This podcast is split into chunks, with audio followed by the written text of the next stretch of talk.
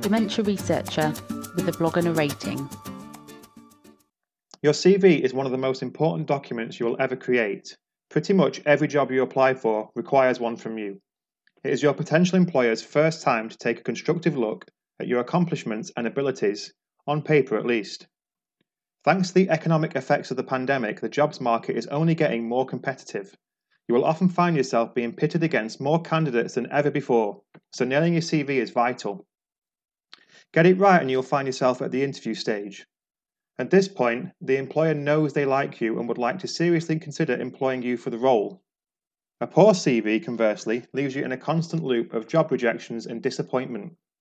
So let's try and help you build a top class CV that will grab the attention of potential employers with a few simple tips. Number one, the basics. There's no gold standard structure for a CV, but there are sections that any employer would expect to find in the document. I'll go into this a little bit more detail later when I compare academic and industry CVs, but for now, you just need to remember the following. For any role, the organisation wants to know how well educated you are, and perhaps more importantly, how experienced you are. They also want to get this information as easily and accessibly as possible. More on this later too. In simple terms, your CV should contain personal contact details, education and qualifications, your career path so far with details of experience, relevant skills to the job, and maybe some of your personal interests or achievements, although this is not as necessary for academic CVs. References will also be expected, but to save space, I tend to just opt for the standard references can be provided upon request, as you often submit them separately. Some of these categories are a little vague, but I'll expand on them later. Before we move on, though, spell check your CV. Typos are the quickest way to get a job rejection. They tell the employer you don't take the time to ensure you're doing things correctly. Spell check, spell check, and spell check. Good. Let's move on. Number two, presentation. How do you get someone to look at your CV in detail when they have 200 to go through? Simple, it has to pop. That doesn't mean pages of bright coloured Comic Sans text, but you want to avoid a dense set of paragraphs of black text on a plain white background. There is a delicate balance to be struck here, but it is possible to make a CV attractive to look at while also appearing professional. I could write paragraphs of a step by step guide for making an attractive CV, put a divider here, add this section there. Really, your best resources here are Google, and if you're at a college or university, your careers team. They can help you create a template that's both eye catching and oozes professionalism. It's all personal choice, but if you read this article, you'll find a link to a template that I quite like within. Number three, tailor your CV. This next point is so important. Your CV is supposed to be a working document. I've got maybe 20 different versions of my CV, each one tailored for a specific job application. The aim of your CV is to tell the employer that you are the right person for the job. You need to highlight how you fit the specific requirements of the role by emphasizing aspects of your expertise and education that align best with the job description. Never lie, you'll always get found out. But if the job is, for example, a stem cell specialist and you've worked with stem cells, make sure this is emphasized on your CV before you add the other experience and expertise you have onto it. You don't have to rewrite the whole thing, just adapt the details so that they're relevant. Number four, have a professional cover letter.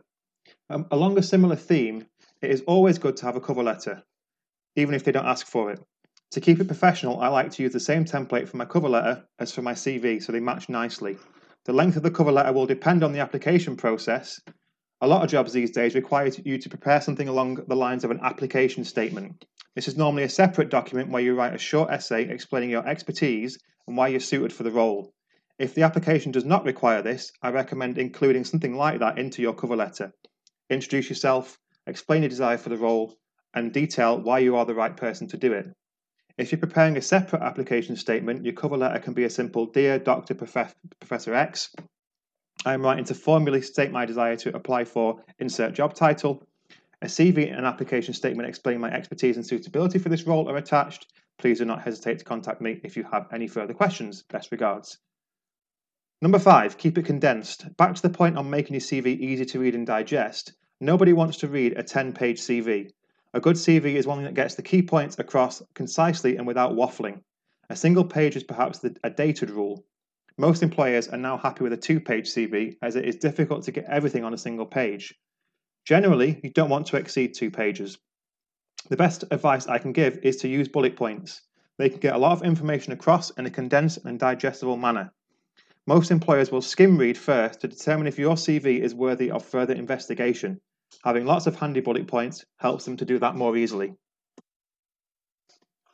Number six, industry versus academic CVs. This is the last piece of advice I have, and it's pretty important, but quite specific to those looking for a job in science. If you're not a scientist, it might not be as relevant, so apologies in advance. Academic and industry jobs usually require very different CVs. What is important to an academic employer is not necessarily important to an industry employer. That's not always the case. A research focused company may want a more academic CV, but usually the following structures apply. So for academic, my CV has the following sections let's cue some bullet points. Firstly, an academic profile, which is a short bullet pointed list of key details, expertise, publications, funding awards, etc. Next, career and research experience, where I, have details of my undergrad, PhD, and previous research posts with an accompanying list of all the experimental techniques that I have learned. Next, research publications. As you would expect, this is just a list of papers I've published and any that are under review. Awards and funding. Again, this is pretty self explanatory. Include every bit of money you've ever been awarded, no matter how small. Teaching experience. This section contains any lecturing I've done and any research students, BSc to PhD, whose projects I've had an input on, however small. It's always good to add that to your CV. And finally, selected conferences and symposia attended. So here I try and include at least one conference a year, preferably where I've delivered a presentation or an invited talk, the best thing you can do here is try to vary things a little bit. You don't want to show employers you attending the same conference every year and giving the same talk. Now, for an industry CV, the structure is a little different. We start with a profile, similar to the academic profile, but with a few more bullet points and a focus on lab competencies and things like GMP, GLP, things that industry employers will be interested in. They're probably not interested in how many papers you've published in this section. Then key achievements, another bullet pointed list. This is where I briefly mention how many papers I've published and how much funding I have secured. I also list things like clinical studies I've worked on, how many conferences I've spoken at, and my experience in establishing research beacons.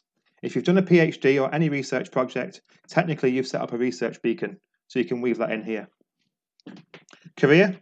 Here I list every science job I've had and write a paragraph on each listing my duties, the experience I gained, it's important to not just include lab experience, but also to mention things like supervising researchers, IT competencies, and any industry relevant experience, like ethics and risk assessments. Next, education. Here I just list my PhD and BSc. If you're applying straight from undergrad, you could include things like A levels if the job description requires it. Lab skills re required. If you have any of the lab skills they need, say so in this section and then add in any others that may be relevant. Mine is divided into three subsections based on following key areas cell culture, molecular biology, and biotechnology. You could do something similar. And finally, management experience and references. For management experience, I list any students or projects I've overseen. This is as close as you get to management experience at PhD and postdoc level. If you have other management experience, put it in here too, and then references provided upon request. That's about it, really. Once you're happy with your CV, send it to a professional colleague or friend to get their opinion, and good luck. Thank you for listening. Join the dementia research bloggers and share your own views.